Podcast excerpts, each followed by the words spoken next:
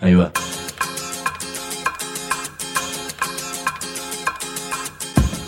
La Vaca es una colecta de recursos, es una cooperativa de trabajo, es una página web, un periódico mensual, una editorial, una cátedra, un bar.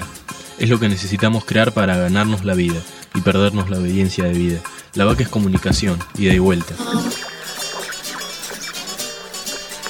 Ahí va.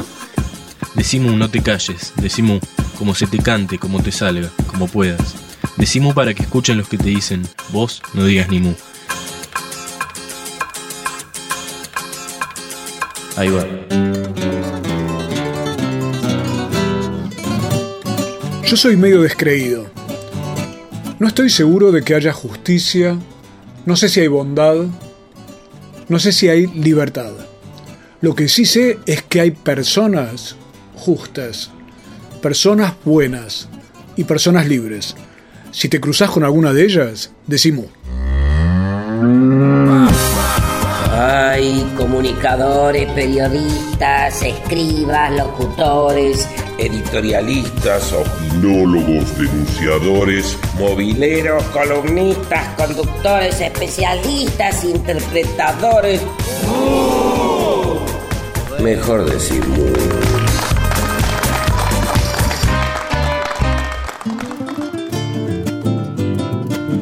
Hoy vamos a hablar sobre la realidad cruda.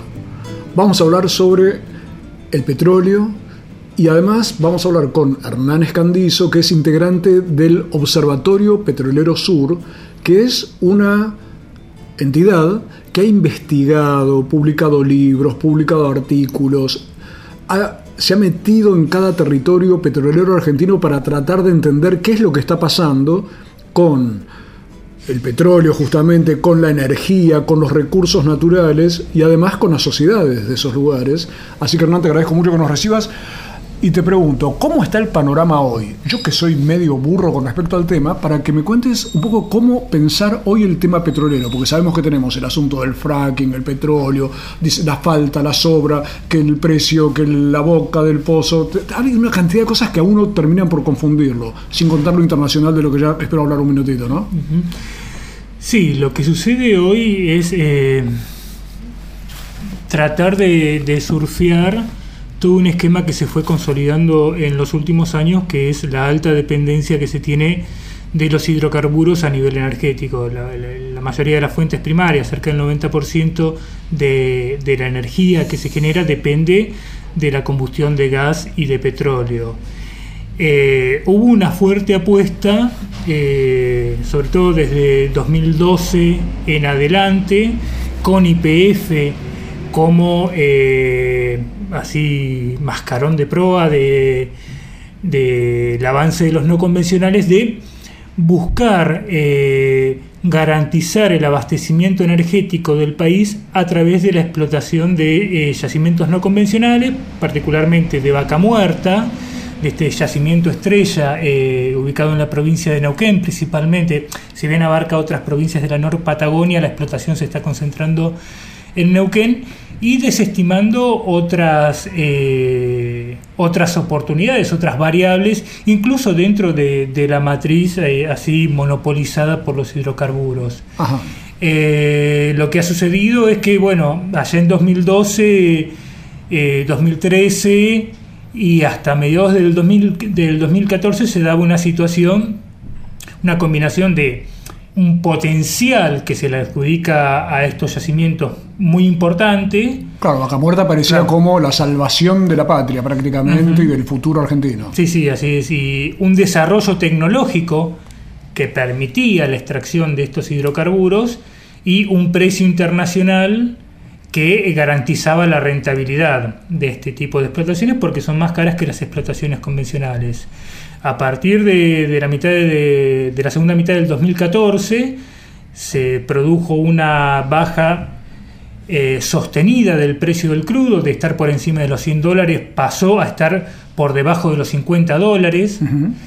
Eh, esto ralentizó todo, todo lo que es eh, este boom de los no convencionales y lo que impuso es un, impas, un compás de espera eh, y se está dando un reacomodamiento del sector. Si bien desde, desde el Estado Nacional, eh, que se inició con el kirchnerismo y se mantiene con el macrismo, eh, se sostiene un precio del barril más alto que el internacional, si bien el macrismo ahora está amagando de ir recortando ese, el barril criollo que se lo llama, ¿no? es un precio que está por, por muy por encima del internacional. Esto o sea, que esto quiere decir, para, para entenderlo, que el Estado le paga más a la empresa que lo que, eh, que, la, que la empresa podría vender en el exterior. Los usuarios le pagamos más. Los usuarios, somos nosotros, sí. Porque, ya me imaginaba. Porque viene por ahí la cuestión.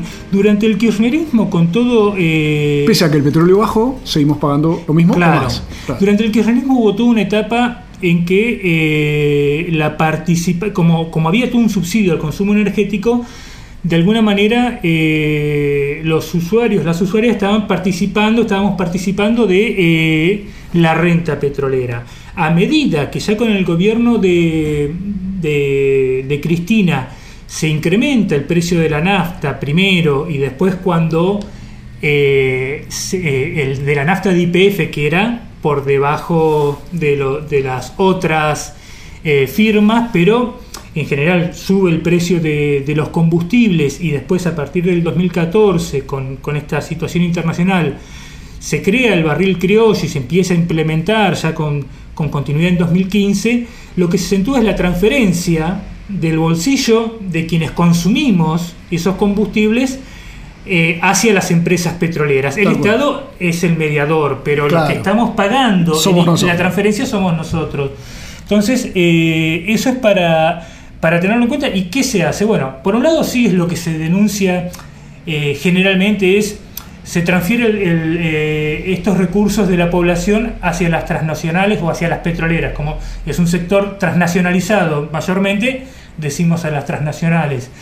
Pero eh, no solamente es hacia el sector empresario que se transfiere eh, desde los usuarios toda, toda la, la, renta, sino que hay una transferencia de renta hacia los estados que son rentistas, que construye, se construyeron de la dependencia de la extracción de hidrocarburos, de gas y de petróleo. Entonces, por un lado estamos sosteniendo la rentabilidad de las empresas, la sí. el margen de ganancia de las empresas o el margen operativo de las empresas, pero por otro lado estamos sosteniendo un esquema eh, rentista de los estados que son justamente los mismos estados que no diversifican la matriz económica y que eh, eh, actúan como lobistas junto con las empresas para que Nación suba el precio del crudo y demás. En este momento estamos eh, en esta situación las empresas que siguen presionando, eh, eh, acusando esta crisis, lo que no queda claro es qué margen de rentabilidad se les está garantizando, porque esa es la es un poco la, la, incógnita, ¿no? Bueno, sí, se garantiza el funcionamiento de, de, de, las empresas. ¿Qué margen se le está garantizando? Y por otro lado... No se sabe.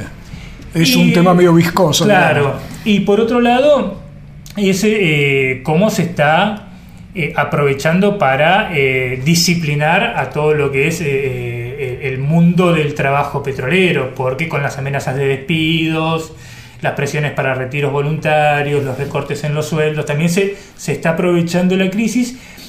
Y, y, también en, este, en esta situación, en este impasse, lo que está, se está viendo es, por un lado, las, la, las empresas ver desarrollos tecnológicos para reducir costos, ver cómo eh, cómo modifican el esquema de costos, ahí la tecnología tiene mucho que ver, para poder llevar adelante todo este tipo de, de explotaciones. Y por otro lado también lo que se está viendo es cómo acortan la cadena de contratistas, porque Vaca Muerta también lo que hizo es que se crearan una cantidad de capas de empresas que contratan empresas y ahí es donde también aparecen las burguesías nacionales, provinciales metidas en estos proyectos. Hernán Escandizo del Observatorio Petrolero Sur, acabas de darme una gran noticia que es que estamos subsidiando a las empresas. Yo que quiero que me subsidien a mí y no lo logro, resulta que los consumidores estamos subsidiando a las empresas petroleras.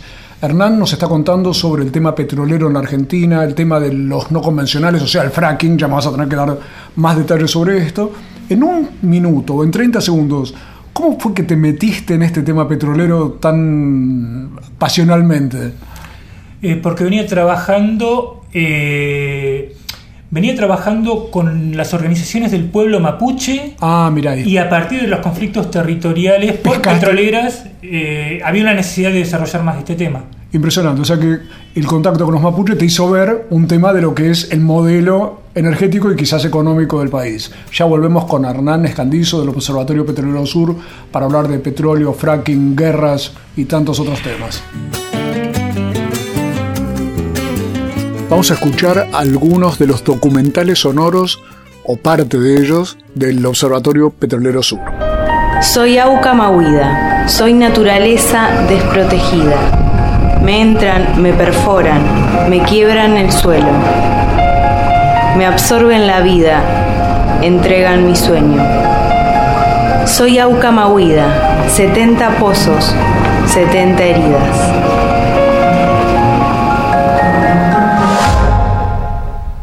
Eh, bueno, yo soy Sergio Goitía, soy guardaparque acá del Parque Provincial Lauca Mahuida.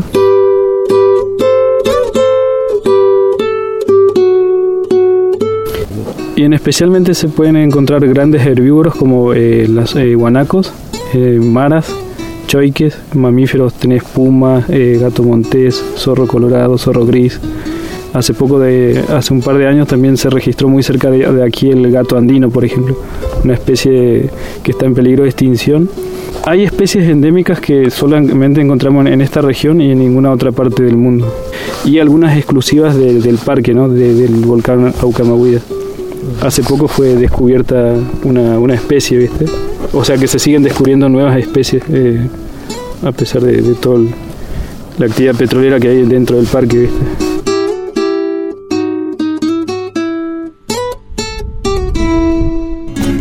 Decimu. www.lavaca.org. Decimu. Estamos presentes cuando hay que defender tu trabajo, en el cuidado de tu salud y la de los tuyos, en el momento de preservar y ampliar tus derechos, porque estamos presentes donde vos estás. Satsai Presente. Afiliate al Sindicato de las Nuevas Tecnologías ingresando a www.satsaipresente.com.ar.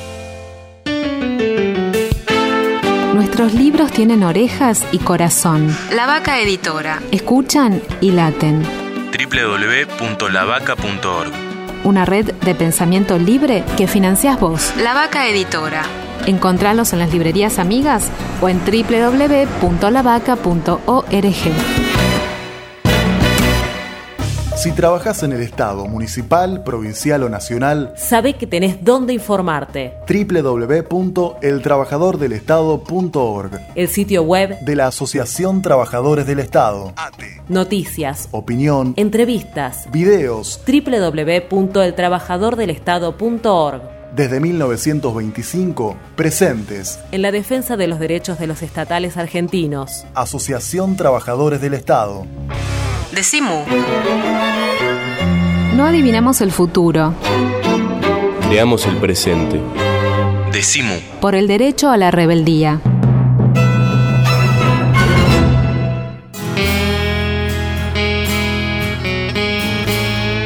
Esto es de Simu, un programa sin estudio, a lo mejor es sin estudio porque somos un poquito ignorantes y sobre todo sin estudio porque no tenemos estudio de radio, sino que en lugar de encerrarnos en uno de esos lugares tan confortables y de tan buen sonido, hemos logrado nuestra propia tecnología para poder ir a visitar los lugares donde ocurren las cosas, los lugares donde están los conflictos, los lugares donde hay gente que tiene cosas valiosas e interesantes para decir. Es el caso de Hernán Escandizo, que nos está recibiendo eh, para hablar sobre el tema del petróleo a partir de tu experiencia, Hernán. ¿Cuántos años tenés? 42. Bien, 42 años, este señor que a partir de su experiencia con el pueblo mapuche conoció, como recién nos estaba contando, el tema petrolero y eh, sos eh, integrante del Observatorio Petrolero Sur, que publica, a ver, ¿cuántos trabajos han publicado? Por dar una magnitud aproximada. Hay una página que me tenés que decir cuál es. Sí, es eh, opsur eh, .org.ar, que es la, la página del Observatorio Petrolero Sur, si no nos buscan por ahí, Observatorio Petrolero Sur. Y bueno, tenemos los cuatro números de fractura expuesta y unos tres li- cuatro libros. Cuatro libros y bueno, y dos que están por salir este año también.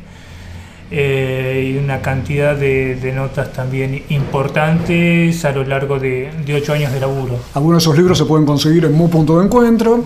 Y Hernán, te quiero preguntar, vos me hablabas de los no convencionales, o sea, estamos hablando del, del petróleo no convencional, que es, a ver, mi traducción es del castellano al inglés, fracking.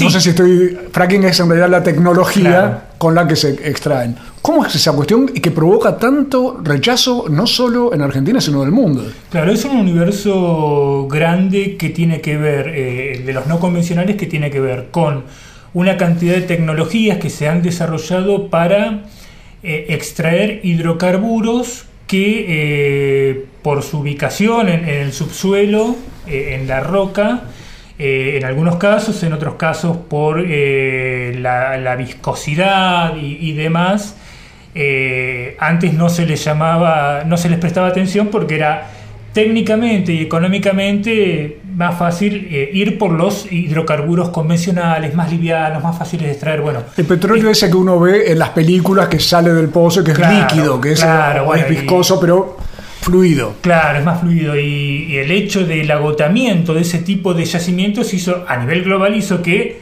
se le empezara a prestar atención, bueno, los desarrollos tecnológicos, el precio del barril de crudo y demás, hicieron que eh, los no convencionales eh, tomaran la delantera y en la Argentina sí se expresa a partir de eh, lo que son las formaciones de, de lutitas o esquistos, que es la roca madre donde se generó el petróleo, es ya ir a romper ahí, que son rocas muy, muy con poros muy chicos, muy impermeables y donde eh, se los fractura a través de, la inyección de agua a alta presión y químicos y arenas para hacer fluir ese, ese hidrocarburo.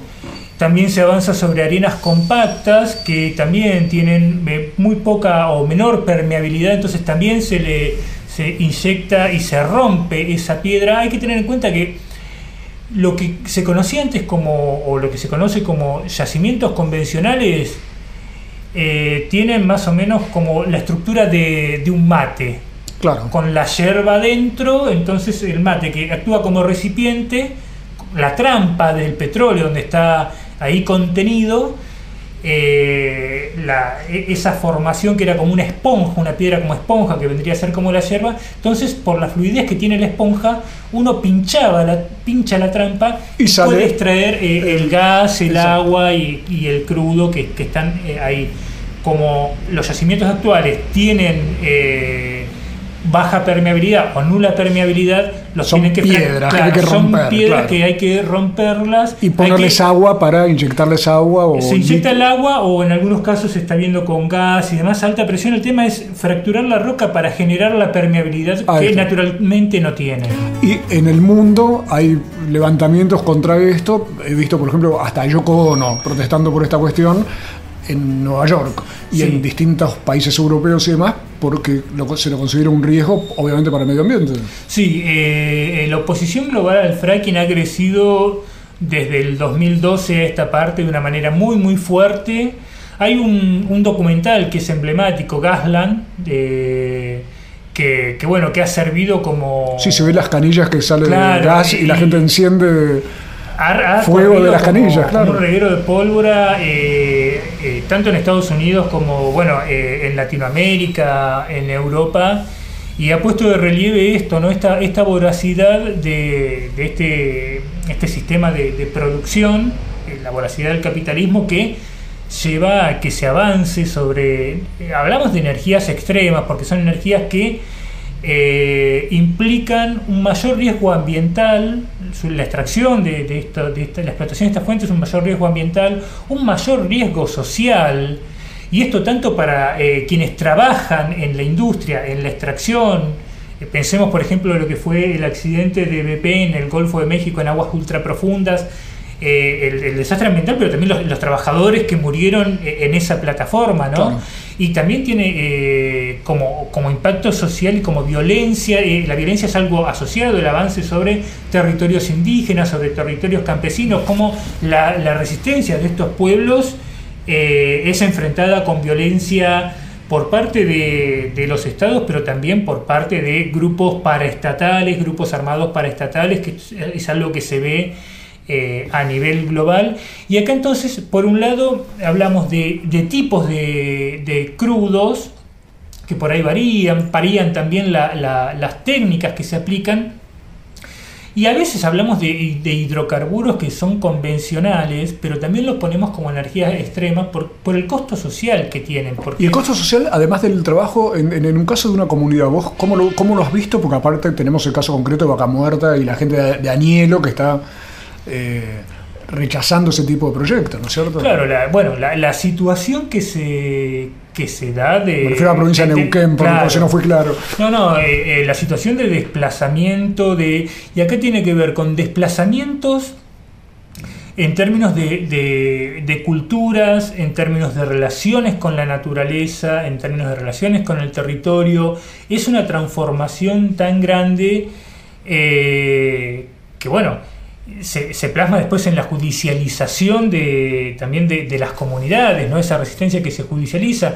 Un, dato bien que fue bien ilustrativo en su momento, eh, el día, el 28 de, agosto del 2013, cuando la legislatura eh, neuquina termina de refrendar todo el proceso de, modificación de, de, leyes, de concesiones para, para, que se pueda concretar el acuerdo eh, Chevron-IPF, eh, ese mismo día, eh, en la comunidad eh, Campo Maripe, que es donde se está realizando la explotación eh, de IPF Chevron, se incendiaron tres viviendas y un centro comunitario.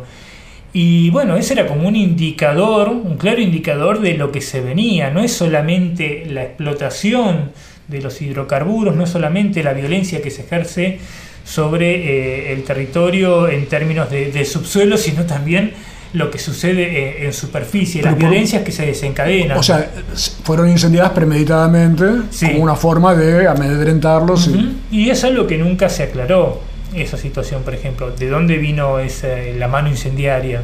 Claro. No se sabe eso y es parte de estos misterios que eh, rodean toda la cuestión de la explotación petrolera, el fracking y una cuestión que en un minuto te propongo que volvamos a conversar Hernán Escandizo del Observatorio Petrolero Sur, que es, por ejemplo, ¿qué pasa con IPF como empresa estatal? Si cambió o no la situación en esos años en los que se supuestamente se estatizó. Y además te quiero preguntar cómo pensar el futuro energético a partir de todo esto que nos estás contando. Ya volvemos con Hernán Escandizo del Observatorio Petrolero Sur. Voces y sonidos de los documentales sonoros del Observatorio Petrolero Sur, como por ejemplo Territorio Crudo. Y por ejemplo, cuando van a hacer un pozo o están buscando petróleo, lo que hacen es eh, sísmica, eso implica mucho movimiento de vehículos, eh, tránsito, eh, pisotean en la vegetación, eh, corren a los animales que, están dentro de la zona. Habilitan muchos caminos que eso después facilita el ingreso de, de furtivos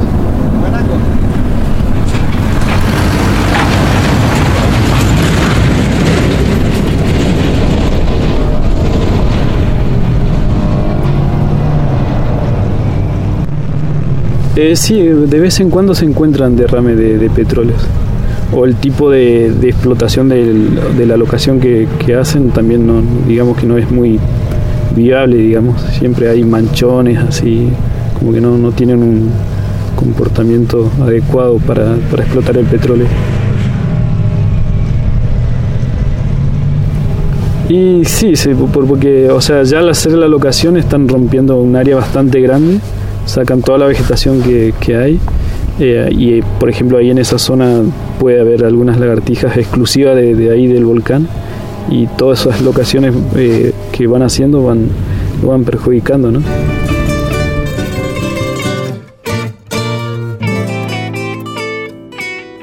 Decimu. www.lavaca.org Decimu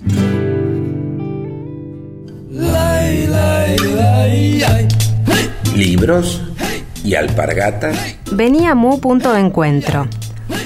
Mate y bizcochitos. DVDs y dulces. Hipólito Yrigoyen 1440. Remeras y empanadas. carteras y revistas, zapatillas y CDs, bijú y detergente, ropa y berenjenas de diseño, yuyos y videos ecológicos, camisas y camisolas, comida casera y económica, música y poesía, proyecciones y recitales, actividades con entrada libre y gratuita. Venía Mu Punto de Encuentro.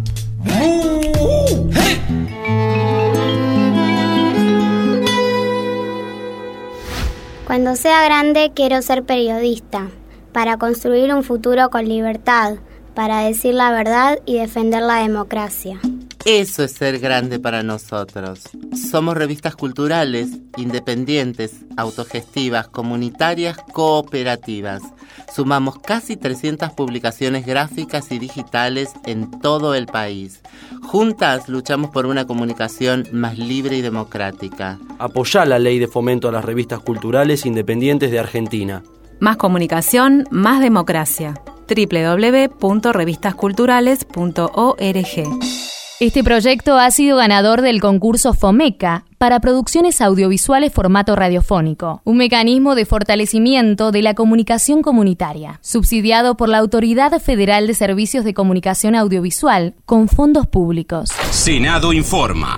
En un acto en diputados asumió Guido Lorenzino junto a sus tres defensores adjuntos. El vicegobernador bonaerense Daniel Salvador encabezó el acto junto a Manuel Mosca, presidente de la Cámara de Diputados, donde tomaron juramento al exdiputado provincial por el Frente para la Victoria Guido Lorenzino como defensor del pueblo de la provincia de Buenos Aires. Asumieron también el resto de los defensores adjuntos que forman parte de la nueva estructura del organismo. El exdiputado provincial del ARI y actual dirigente del Frente Renovador, Walter Martelo, el ex senador del Frente para la Victoria enrolado en el movimiento Evita, Eduardo Ancona, y el radical Marcelo Honores, quien venía ejerciendo el cargo de defensor del pueblo en forma interina. La designación de Guido Lorenzino como defensor del pueblo se aprobó en la última sesión legislativa del año pasado, realizada el 21 de diciembre.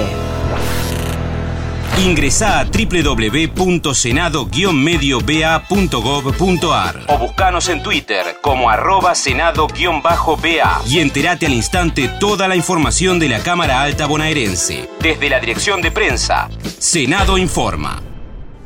Este verano viaja por la provincia de Buenos Aires con Senado Presenta. Un paseo por los distritos bonaerenses para conocer sus costumbres, sus fiestas, sus vecinos y sus personajes destacados, su producción y su cultura. Ingresa a www.senado-medioba.gov.ar o al canal de YouTube de Senado Presenta y disfruta de cada una de las particularidades de nuestra provincia. Decimu. Decimu. Si no estás bien de la cabeza, sumate. www.lavaca.org. Decimu. www.lavaca.org. Decimu.